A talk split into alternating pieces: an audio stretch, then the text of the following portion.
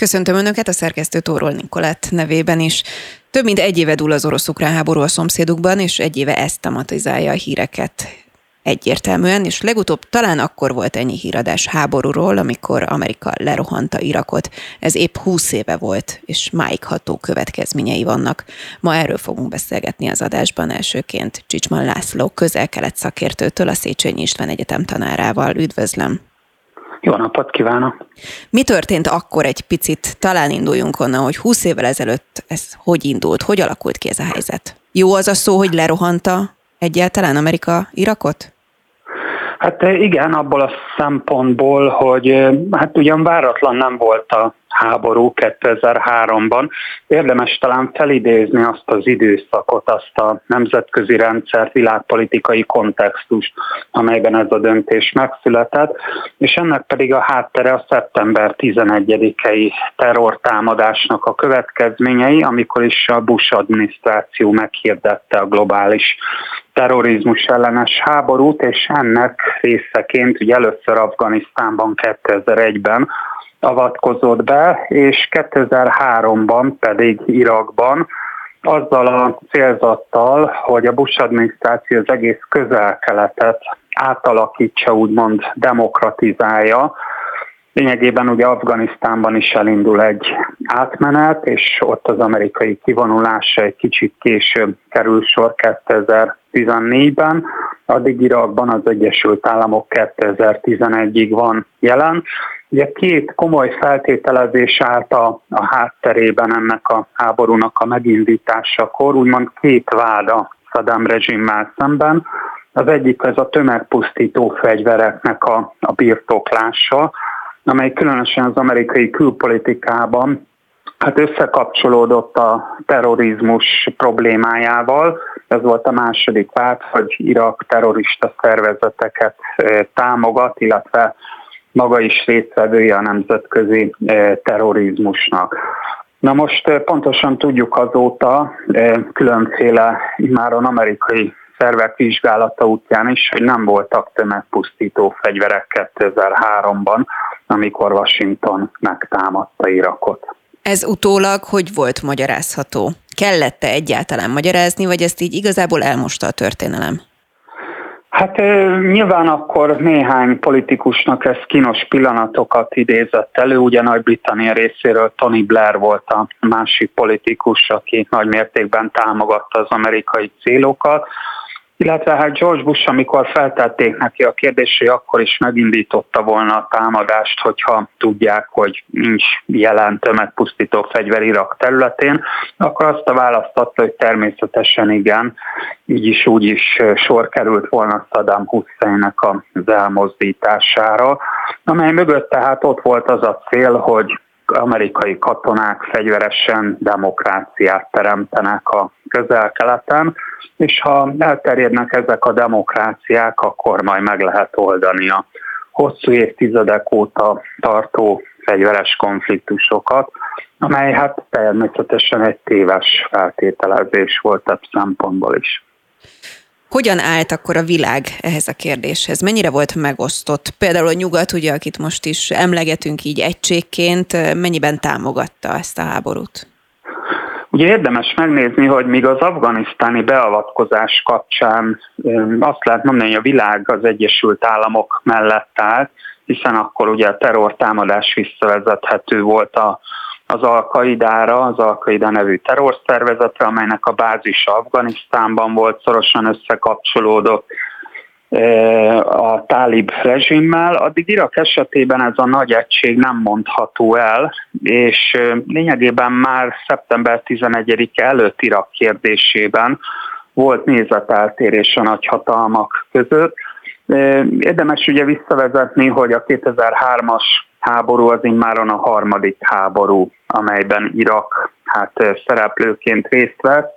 Ugye az első 80-88-as iraki-iráni háború, majd ugye 90-91-ben, amikor Irak lerohanja Kuwaitot, és a nemzetközi koalíció felszabadítja Kuwaitot, akkor Irakkal szemben egy nagyon széleskörű szankciós rendszer embargó bontakozik ki, amelyet különösen a 90-es évek végére egyfajta megosztottságot hoz a nagyhatalmak között, és végül is ez a 2003-as háborúra is rányomja a bélyegét, amennyiben Oroszország, Kína egyértelműen elutasítja ezt a beavatkozást, de európai országok is vannak ebben a, ebben a koalícióban, amelyek tehát próbálnak fellépni az, az Egyesült Államokkal szemben, mégpedig Németország és Franciaország is ellenezte, és hát elsősorban Nagy-Britannia állt az amerikai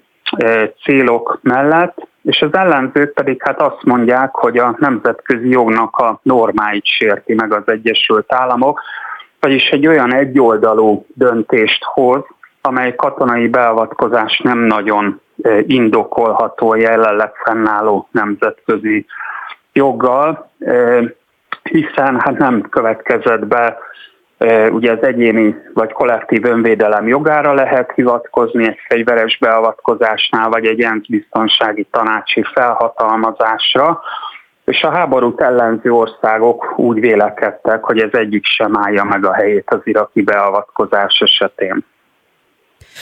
Hogyan látja, ugye úgy fogalmazott, hogy hát az egyértelmű lett, hogy tömegpusztító fegyverek akkor nem voltak, ami az egyik indok volt. De egyébként igaz lehet az a narratíva, hogy az USA kihasználta kvázi a terrormerényleteket, ami náluk történt, azért, hogy átrendezze a közel-keletet? Hát bizonyos értelemben igen, ez egy hivatkozási alap volt jelen pillanatban, szeptember 11-e után, és ugye tudjuk az, a dokumentumokból, hogy valójában indokokat keresett az amerikai elnök, hogy bekövetkezzen az iraki háború.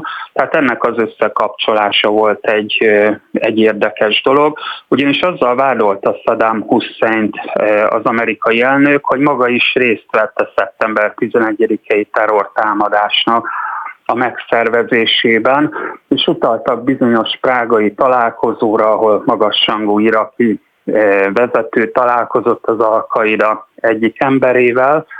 Na most ugye, ha ideológiailag nézzük, akkor hát az Alkaidát és az iraki rezsimet egy valami kapcsolja össze, és ez pedig az Amerika ellenesség.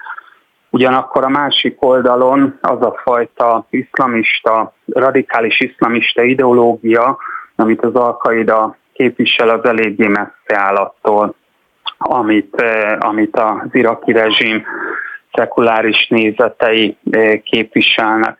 Tehát eh, igen, a 2003-as beavatkozás, ha, ha így nézzük, így utólag 20 évvel visszatekintve, ez az úgynevezett liberális nemzetközi rendszernek az egyik olyan premisszája, hogy hát a demokrácia elterjeszthető nem európai, nem nyugati környezetben is. Miért volt ez cél? Miért célja egy nagyhatalomnak, hogy kvázi a saját eh, maga képére szabja a közel-keletet?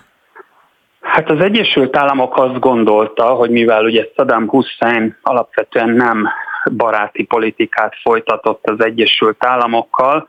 Tehát volt egy olyan feltételezés, hogyha ez a demokratikus átalakulás bekövetkezik, az szolgálni fogja párhuzamosan az Egyesült Államoknak az érdekeit.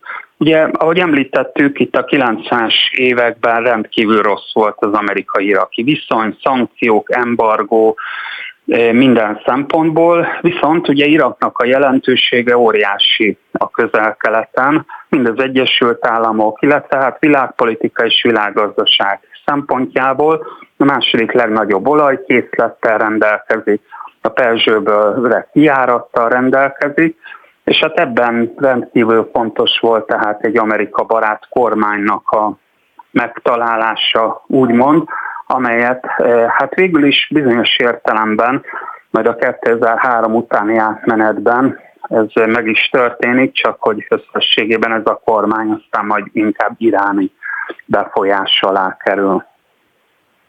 Hogyan látja egy visszatekintve eltelt 20 év, ez nyilvánvalóan nem sikerült demokratizálni a közel-keletet. Milyen tanulságokkal fejeződött be annó ez a háború, és milyen hatása van ma a világra? Hát mindenképpen jelentős tanulságai vannak, tehát hogy egyrészt a demokráciát nem sikerült elterjeszteni. Azt lehet mondani, hogy 2003 után az Egyesült Államok végül is a azt a rendezési tervet, amit Afganisztánban megvalósított, és igazából ott sem teljes mértékben sikerült, próbálta alkalmazni Irakban, ugye azzal a nagy különbséggel, hogy Irakban megszállás következik be, addig ez Afganisztán esetében nem mondható el. Ugye e, formálisan föl lehetett állítani a demokratikus intézményeket, hiszen ez megtörtént Irak esetében is, e, született egy alkotmány, létrejöttek új politikai pártok, de, de alapvetően ennek a működése az nem a nyugati normák szerint működött, és ugye szokás azt mondani, hogy ha bár nem használjuk a közel-keleten a bukott állam fogalmát, de azt lehet mondani, hogy gyenge állam és egy instabil politikai rendszer jött létre, amely ráadásul egy olyan vákumot hagyott maga után, különösen ahogy az amerikai katonák kilépnek az országból 2011 után, amely hát nagyon könnyen radikális szervezetek felemelkedésének vált a hazájává. Így ugye például az iszlám állam 2014 és 2018 között területeket is el tudott foglalni Irak eh, területén belül. Azt lehet mondani, hogy ugye az is célja volt ennek a háborúnak, hogy kvázi egyfajta precedens teremtsen, példát statuáljon, és kvázi megfenyegesse a többi arab vezetőt, hogy hasonló katonai beavatkozás elé fognak nézni. Azt lehet mondani, hogy ez sem volt sikeres, ebből a szempontból sem sikeres a, a háború. És hát érdemes még azt is kiemelni, hogy az Egyesült Államoknak azzal is szembe kellett nézni, hogy bizony, ha vannak demokratikusnak minősített választások, ott nem egy esetben olyan politikai erők emelkedhetnek fel demokrácia eredményeként, amelyek esetleg szembeállnak teljes egészében az amerikai érdekekkel, és ez különösen az arab tavasz, tehát 2011 után, amikor iszlamista pártok nyernek választásokat, például Egyiptomban, vagy Tunéziában, vagy Marokkóban, akkor az Egyesült Államoknak be kellett ismerni azt, hogy ez a demokrácia terjesztés, meg a gondolata, ez bizony szembe nálhat az amerikai érdekekkel.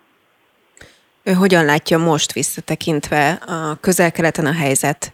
Ezután a háború után rosszabb lett ez egyértelműen kimondható? Vagy bizonyos szempontból rosszabb, bizonyos szempontból jobb, és egyáltalán ugye honnan datáljuk azt, hogy jó vagy rossznak számít valami? Hát ugye a közel-kelet egy állandó változás alatt van, és egy olyan térség, ahol a nagyhatalmak befolyást szereztek történelmileg.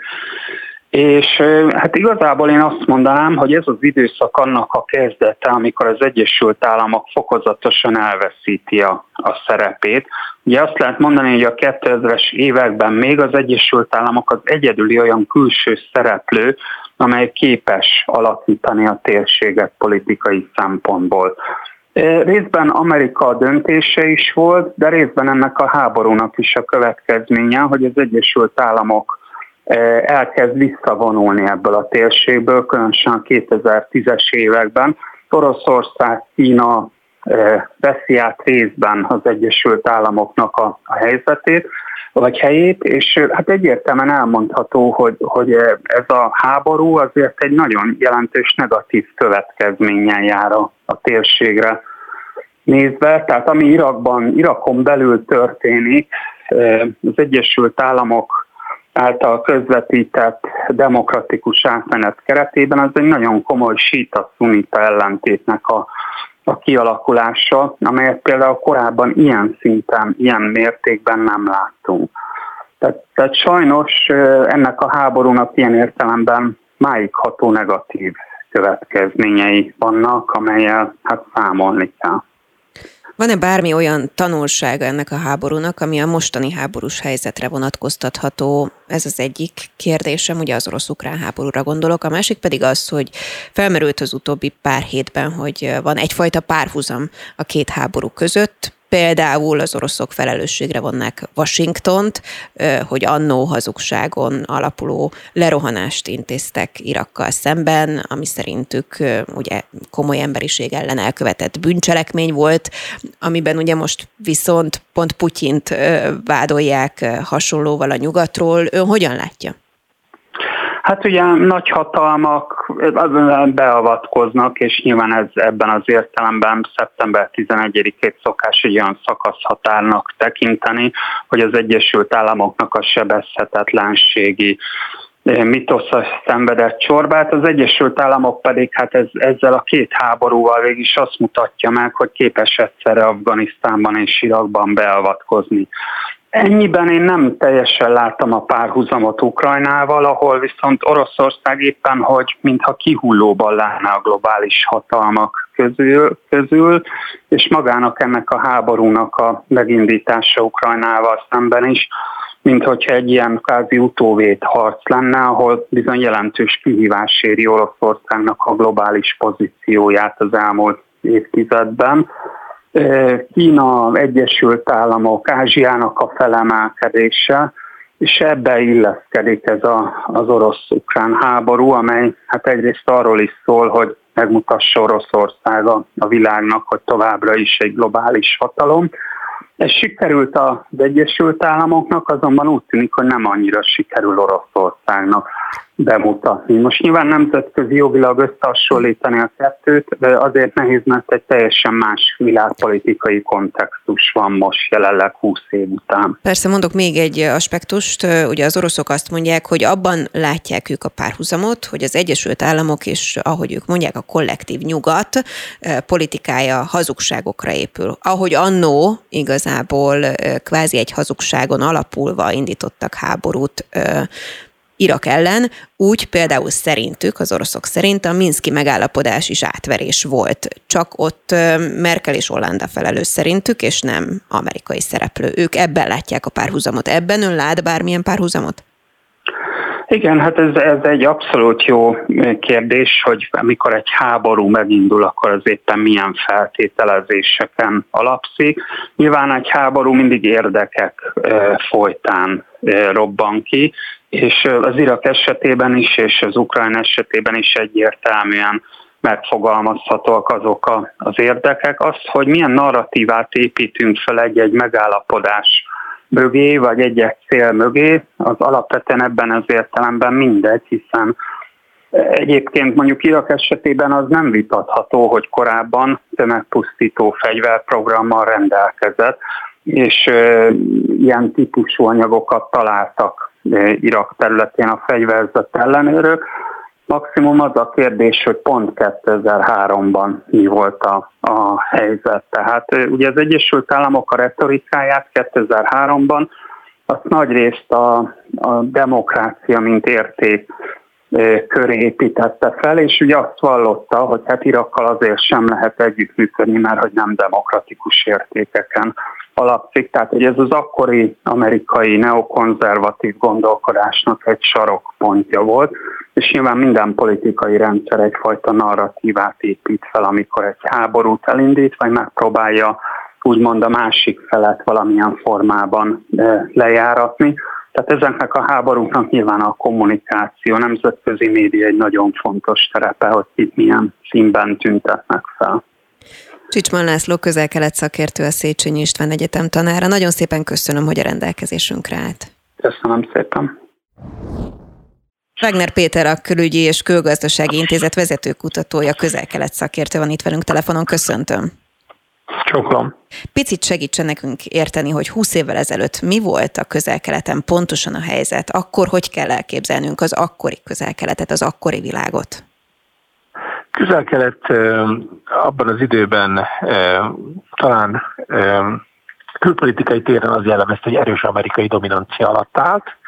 Négy olyan ország volt a majd, bocsánat, két tucat ország közül, amelyik, amelyik ebbe az amerikai világrendbe nem állt be, Líbia, Irán, Irak és, és Szíria. Az egész térségre nagyon hatott a 2001. szeptember 11-i terrortámadás utóhatása, amikor azért a, a nyugati világban, de különösen az Egyesült Államokban egy erősen az iszlám vallás ellenes közhangulat uralkodott, bár a politikusok mindig figyelmeztettek, hogy természetesen a terroristák azok nem az iszlám vallást képviselik, de azért volt korán égetés, ugye azok, akik barna bőrűek és szakállasok voltak, az amerikai vízumot nehezebben kapták meg, vagy ha amerikai repülőre szálltak, akkor, akkor általában külön vizsgálatnak lettek alávetve. Tehát a, a, az arab világban, vagy a, igen, az arab világban volt egy, egyfajta félelemérzés, egyfajta rossz érzés, hogy, hogy az Egyesült Államok olyan hogyan is fog viszonyulni, de az arab országok többsége Amerika barát volt. A közvélemény viszont inkább Amerika ellenes, és aztán ebbe jött 2003-ban az Egyesült Államok támadásaira kellett. Akkor, ha jól értem, Amerikának azon túl, hogy volt kvázi kapóra jöhetett neki a szeptember 11-i terrortámadás, hogy odavonuljon és lerohanja kvázi a közel-keletet és átrendezze azt. Ezen túl volt egy ilyen ö, belpolitikai nyomás is, aminek ő szeretett volna eleget tenni, hogy Bush elnök megmutassa, hogy lám-lám, ugye mi az iszlámokat helyre tesszük? Nem, nem, tehát a, az arab ország, tehát a közel-kelet nagy része baráti volt. Mm baráti kapcsolatot ápolt, vagy jó kapcsolatot ápolt az Egyesült Államokkal. Nem az Egyesült Államok igazából akart itt valamit csinálni, hanem, hanem az 2000-ben megválasztott republikánus adminisztrációnak a, a, a, a vezetősége, akik, akik középvezetőként már 90-91-ben is az, az akkori republikánus adminisztrációban töltöttek be különböző pozíciókat, és akkor is volt egy háború a közel-keleten, akkor Irak elfoglalta Kuwaitot, amit az ENSZ jóváhagyásával egy nemzetközi koalíció, az Egyesült Államokkal az élen természetesen, kiűzte akkor Irakot Kuwaitból, de megállt a határnál, ahogy ezt a, az ENSZ biztonsági tanácsának az akkori határozata elrendelte. Nem mentek be Irakba, nem büntették meg azt a Saddam Hussein nevezetű diktátort, aki ott a saját lakosságával is kegyetlenkedett, és akkor ezek a akkor középvezető amerikai republikánus politikusok úgy gondolták, hogy ez hiba, és hogy, és hogy az Egyesült Államoknak rezsimváltást kellene végrehajtania Irakban. És, és ők 2000-ben immár alelnökként, védelmi miniszterként, védelmi miniszter helyettesként bekerültek ebbe a kormányba. Ugye az elnök ifjabb George Bush volt, aki külpolitikailag tapasztalatlan volt, ezek az emberek körülötte pedig mind sokkal tapasztaltabbak voltak, vízőjük volt, és, és volt bennük egy erős szándék nem csak megbüntetni Irakot, hanem, hanem elvinni a demokráciát a közel-keletre is, mert közel-keleti, a közel-keleti arab országok voltak azok, ahol 1990 után, mikor a Szovjetunió összeomlott, akkor nem volt a e, demokratizálódás. Ilyen ugye volt Magyarországon, volt Kelet-Európában, volt a távol-keleten, de Afrikában és Latin-Amerikában is. A közel-keleti országok akkor ellen tudtak állni ennek a demokratizációs hullámnak, és nekik, ezeknek az amerikai politikusoknak az volt a szent meggyőződésük, hogy mindaz a politika, amit az amerik, előző amerikai kormányok folytattak Irakkal szembe, szankciók, néha ilyen légitámadások, stb. az kevés. El kell menni, és erőszakkal be kell vezetni. Ha kell, erőszakkal be kell vezetni a demokráciát Irakban, és szeptember 14-i terrortámadások, ugye aminek Irakhoz semmi köze nem volt, ezt felhasználták, úgy érezték, hogy itt most meg lehet szerezni az amerikai közvélemény támogatását is. Arra egy kicsit manipulálni kell a közvéleményt, meg a nemzetközi közösséget, és ha megvan ez a támogatás, akkor, akkor, akkor beavatkoznak Irakba, és ezt ügyesen megmanipulálták. Igen, akkor körülbelül ezt szerettem volna kérdezni, hogy akkor megvolt ez a típusú támogatottsága magyarul az amerikai társadalmon belül, hiszen túl vagyunk egy, egy olyan helyzeten, egy terrortámadáson, amire vissza lehet mutogatni kvázi indokként, és, és elégedettek lehetnek a mi választópolgáraink. Így van, az amerikai kormány ezt a sokkot, ami a szeptember 11. 2001. szeptember 11-i terrortámadásokkal történt, ezt felhasználta arra, és a, meg kell mondjam, hogy a demokrata ellenzék is gyakorlatilag egyöntetően megszavazta ezt a, ezt a háborút, tehát hogy ez, ez, ez tőlük sem volt idegen, hogy ez az amerikai elitnek egy ilyen általános gondolata, hogy a demokrát volt, legalábbis, de talán még most is, hogy a demokráciát azt a világon mindenhol terjeszteni kell, mert az a későbbi konfliktusok csökkenéséhez vezet meg az jó Amerikának. De mondjuk az, hogy erőszakkal megtegyék ezt, ezt, ezt nem támogatták volna szerintem, hogyha ha nincs a 2001-i terrortámadás. De akkor akkora volt a nyomás, annyira hiszterizálva volt az amerikai közvélemény, hogy, hogy szerintem senki se akart, vagy mert ellen szavazni egy ilyen kormányzati javaslatnak, hogy akkor hogy akkor Irakot büntessék meg, és ez tény, ugye, hogy ezt most utólag már tudjuk, de 2003 előtt, a 2002-es évben az amerikai kormány mindent megtett azért, hogy bizonyítékokat kreáljon arra, hogy Saddam Hussein, ez az iraki vezető, ez kapcsolatban van az Alkaidával, hogy tömegpusztító fegyvereket akar megszerezni, és, és akkor végülis a CIA, a leghíresebb ugye, amerikai hírszerző szervezet produkált erről bizonyítékokat, amit nagyon kevesen mertek megkérdelezni, mert hát ekkora ilyen mértékű hazugságot vagy félrevezetést korábban nem láttunk. És az amerikai politikusok, az amerikai elnök, az amerikai külügyminiszter hivatkozott az nagyon jó és világhírű amerikai hírszerzésnek a bizonyítékaira, amelyekről utólag kiderült, hogy, hogy azok nem voltak bizonyítékok, meg mesterségesen kreáltak voltak, de nyilván 2001 2003 előtt, amíg a támadás be nem következik, addig azért nagyon kevesen merték azt mondani, hogy nem, nem, hát a CIA biztosan hazudik. Egy hát ilyen... kiderült, hogy hazudik. Egy ilyen környezetben, amikor, hogyha jól értem, kvázi azért megvolt a támogatottság a politikai és ugye áljelentések tekintetében még akár titkosszolgálati oldalról is az amerikai adminisztrációnak, hogy ezt a támadást elindítsa, sőt a nyugaton is azért voltak támogatói ennek a háborúnak, mert azért voltak ellenzői is. Mi volt a valódi oka annak, hogy ha fogalmazhatok így, beletört a bicskája ebbe Amerikának? Ö, hát mi volt a valódi oka? Több oka volt. Talán, talán azt mondhatjuk, hogy, hogy az, hogy egy, egy a nyugati társadalom fejlődési modellnek az eredményét, amit most demokráciának neveznék, kívülről egyik kontra a másikra ráröltetni egy teljesen más kultúrára, ez, ez, ez valószínűleg nem működik. Ugye ezt Irakban láttuk, Irakban még egyébként úgy, ahogy működik, de Afganisztánban láttuk, hogy, hogy mennyire nem működik. A kudarc, abban az értelemben volt kudarc, hogy, hogy az amerikai elnök és a, és a Pentagon, aki ezt a műveletet végezte, csak addig tervezett, hogy, és ez, lehet, hogy hihetetlen, vagy nem tudom, akinek ez hihetetlen, tehát tényleg csak addig terveztek, hogy megdöntik Saddam Husseinnek a, a rezsimjét, de hogy mi lesz utána, hogy mit kezdenek az iraki közigazgatással, hogy mit kezdenek a minisztériumokkal, hogy kik fogják átvenni az előzőt kormány pozícióit, hogy mit csinálnak a, a kormányhivatalnokokkal, mit csinálnak a közalkalmazottakkal. Ez ugye az országot, ez, egy, ez akkor egy, mit tudom én, 30 milliós ország volt, tehát ugye ott, ott emberek enni kell adni, fizetést kell adni, az oktatásnak tovább kell folynia, és az amerikaiaknak semmilyen elképzelésük nem volt oda, azon túl, hogy elfoglalták Bagdadot, és, és elűzték a kormány.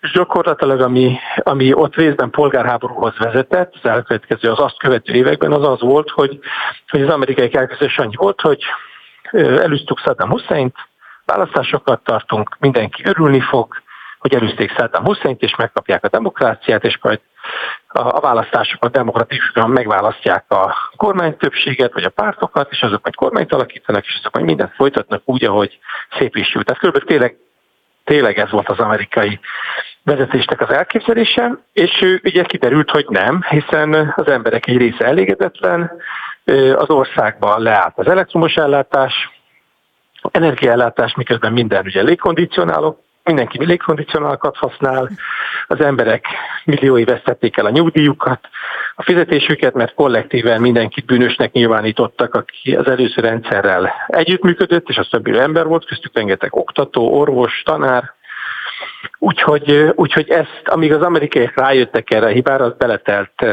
hát egy olyan 5-6 évbe, ami, amely során sok ezer amerikai katona meghalt, de még több iraki halt meg a polgárháborúban. Azóta valamennyire működik az ország, tehát ebből a szempontból így 20 év, 20 év távlatából visszanézve, mégis a választásokat rendszeresen megtartják, azok tiszták, átláthatóak, transzparensek, érvényesül a demokratikus többség akarata, tehát ebből a, a parlament működik, ebből a szempontból használják az intézményeket az irakiak, de maga az iraki állam nem funkcionál sokkal jobban, mint Saddam Hussein alatt. Továbbra sincs elég elektromos áram, továbbra is az ország bevételjének szinte egésze az a kőolaj exportból származik, továbbra is az állam a legnagyobb foglalkoztató, nincs kutatásfejlesztés, egyre kevesebb víz van, az emberek nem érzik úgy, hogy sokkal jobban élnek. Az egyik komoly következménye, és akkor itt ezt erősítse meg, vagy cáfolja, hogy valóban ennek a helyzetnek a következménye volt-e az iszlám állam felerősödése, amit mi itt ugye Európában is megismerhettünk, vagy megtapasztalhattunk. Talán egyen jobban értve, mint egyébként Ámblok kezdte a 20 évvel ezelőtti iraki háborút. Ez így van? Az iszlám állam ennek köszönhette? Ennek a helyzetnek, ennek a háborúnak a felemelkedését? Nem, nem, tudom, nem lehet rá egyértelmű választ adni, azért, mert amikor az, az igaz, hogy ugye amikor az Alkaidát 2001-ben szétzúzzák Afganisztánban az amerikaiak, a 2003-ban akkor mindenki menekülni kezd Afganisztánból, aki addig alkaidás volt, és ugye ez egy transnacionális szervezet, tehát vannak jemeni tagjai, egyiptomi tagjai, iraki, Fülöp-szigetei, mindenféle arab országból, meg nem arab országból származó tagja. Amikor az amerikaiak bemennek Irakba 2003-ba, másfél évvel később, és hogy kialakul a polgárháború, akkor az mágnesként kezdi elvonzani a korábban elűzött dzsihadistákat Irakba, és mindazokat, akik, akik ebben az alkaidával szimpatizálnak, meg igazából minden arabbal, akik az megszálló amerikaiak ellen akarnak harcolni. Tehát utána az iraki alkaida lesz az új legerősebb alkaida szervezet a sok közül, ami 2001 után létrejön, mert akkor az egész világban létrejönnek ilyen alkaida sejtek. És, de ezt az alkaidát, ezt az iraki alkaidát az irakiak meg az amerikaiak 2011-re gyakorlatilag felszámolják. Tehát néhány száz fő marad csak az alkaidából, és 2011-ben az amerikaiak kivonulnak Irakból. Tehát ha, ha az irakiak azon az úton mennek tovább, amit az amerikaiakkal közösen kialakítanak 2011-ig, vagy 2008 és 2011 között, amikor véget ér a polgárháború, amikor lecsökken a, a szektariánus erőszak a különböző feleketetek között, akkor Irak egy, egy sokkal békésebb, stabilabb úton tudott volna tovább fejlődni, és akkor az iszlám állam nem tudott volna ilyen, ilyen teret nyerni 2014-be. De az iraki kormány 2011 után más úton indul el, az amerikai kivonulnak, és a többségi síta iraki kormány elkezd üldözni megint a szunitákat, azokat, akiket az amerikaiak ugye 2013-ban kiűztek kvázi a hatalomból, és aztán 2008-ban visszahoztak, hogy együttműködjenek a sítákkal, mert hogy csak így lehet békét elérni. Szóval 2011-től a többségi síjait a kormány megint elkezdi üldözni a szunitákat, akik a lakosság nem tudom, 20%-át, 15%-át alkotják, és ez az üldöztetés, ami, ami hát egy demokráciában történik, de az ottani szervek néha eltüntetnek ellenzékieket, megkínoznak embereket, néha belelőnek a tömegbe, amikor azok tiltakoznak az aklatások miatt.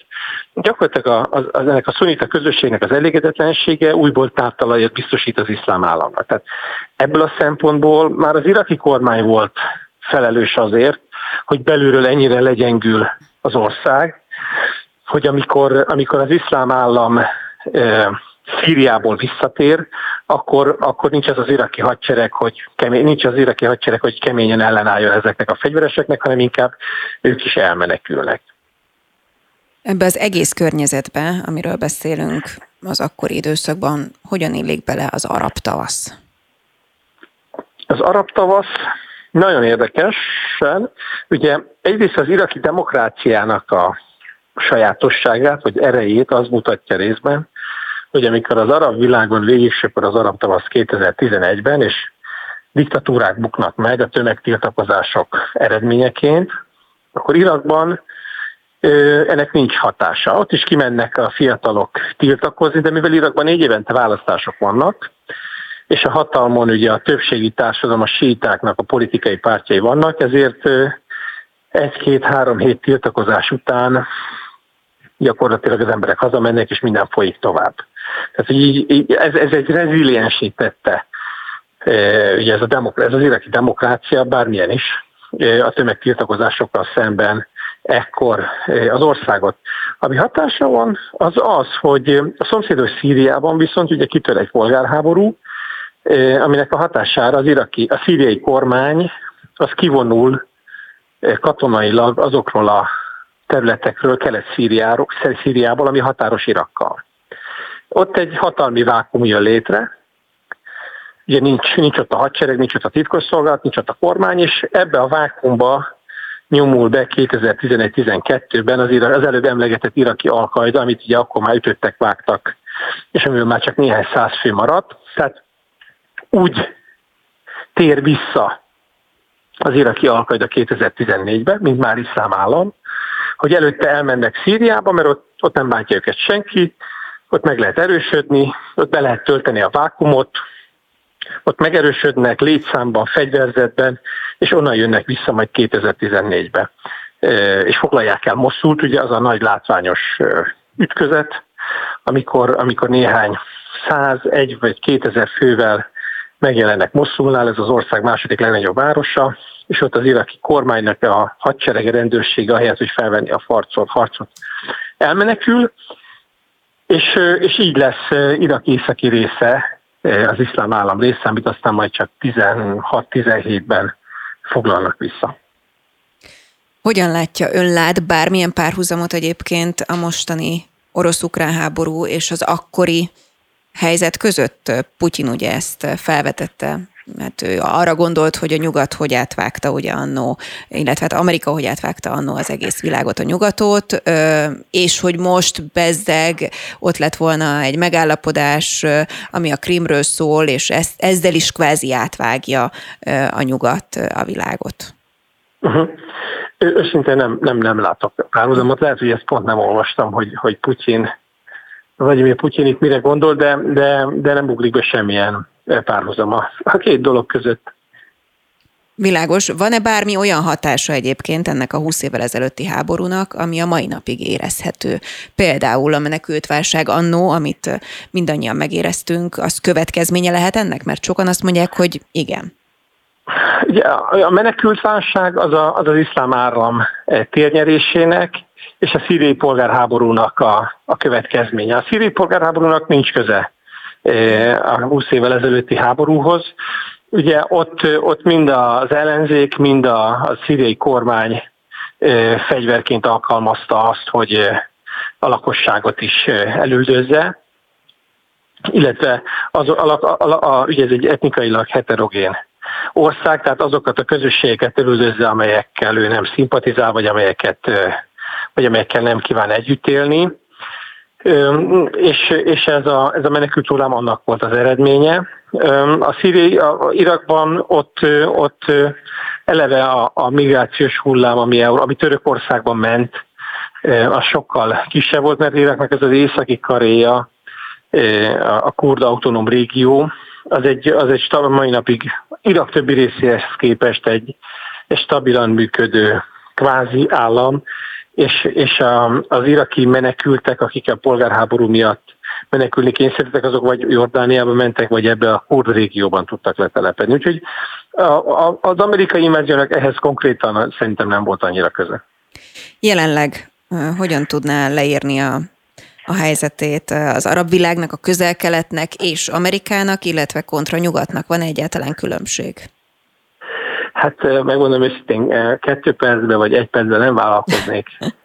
Mindezeknek a leírására, az, egy, az, az bravúros lenne, de, de mondjuk azt mondanám, hogy, hogy a, ami, ami fontos különbség mondjuk a 20 évvel ezelőtti állapotokhoz képest, hogy 20 évvel ezelőtt az Egyesült Államok a világnak a szuperhatalma volt abban az értelemben, hogy az Oroszország ugye éppen kikecmergett az 1998-as pénzügyi összeomlásból, Kína a felemelkedésben még, még sehol sem volt. Az iraki háborúra 20 évvel pont azért kerülhetett sor, mert az Egyesült Államoknak nem volt kihívója, nem volt más problémája gyakorlatilag. Úgy dönthetett úgy, hogy az amerikai hadsereget egy, egy közel-keleti, közepesen fontos ország ellen fogja bevetni, és hogy bevállaljanak minden költségét 2023-ban van egy orosz-ukrán háború, ugye, ami az európai erőegyensúly szempontjából fontos az Egyesült Államoknak, és van egy felemelkedő Kína, ugye, ami, ami az Egyesült Államok számára a fő prioritás, és mind a katonai erejét, mind a politikai tőkét, mind a gazdasági politikáját arra hangolja át az elmúlt években, hogy ezzel a kínai kihívással meg tudjon küzdeni, ami azt jelenti, hogy a közel-kelet sok tekintetben leértékelődött, és ez nem most kezdődött el, hanem már, már Barack Obama alatt, már legalább tíz éve, ha jól emlékszem, 2012-ben hirdették meg nyilvánosan az Ázsia felé fordulás, e, vagy a, vagy a csendes óceáni térség felé fordulás politikáját, ami ugye 10 éve, 11 éve volt, ami ugye még évekig nem történt semmi, de, de elindította azt a, a gondolkodást, meg azt a folyamatot, aminek a eredményeként a közel-kelet leértékelődött, így ma már az Egyesült Államok nem is tudna, és nem is akar, biztosan nem is akarna, biztos nem is akar senkit megtámadni. A közel-keleten iránt látjuk, iránt továbbra is ugye a, a fő regionális ellenfél, de az itt állomás az amerikai erőknek a létszáma csökkent, az amerikai figyelem is csökkent, az amerikai retorika is csökkent, és azt látjuk, hogy a régió önálló szereplői, mint Izrael vagy Szaudarábia, ugye most történt meg a irán és szaudi kapcsolatok normalizálása. Ez azt mutatja, hogy Szaudarábia, ami az Egyesült Államoknak a, a fő partnere volt az elmúlt 30 évben, ő is érezze az amerikaiak távolodását, egyre önállóbb, egyre szuverénebb külpolitikát folytat, Oroszországgal normális kapcsolatokat ápol, a szankciókba nem vesz részt Oroszországgal szembe, és most Iránnal normalizálja kapcsolatait, azzal az Iránnal, ugye, amely az ő szövetségesének, az Egyesült Államoknak a fő ellenfele a térségben. Wagner Péter, Wagner Péter, a Külügyi és Külgazdasági Intézet vezetőkutatója, közel-kelet szakértő. Nagyon köszönjük, hogy érthetővé tette a helyzetet a mai Szívesen. hallgatók számára is. Köszönöm. Minden jót.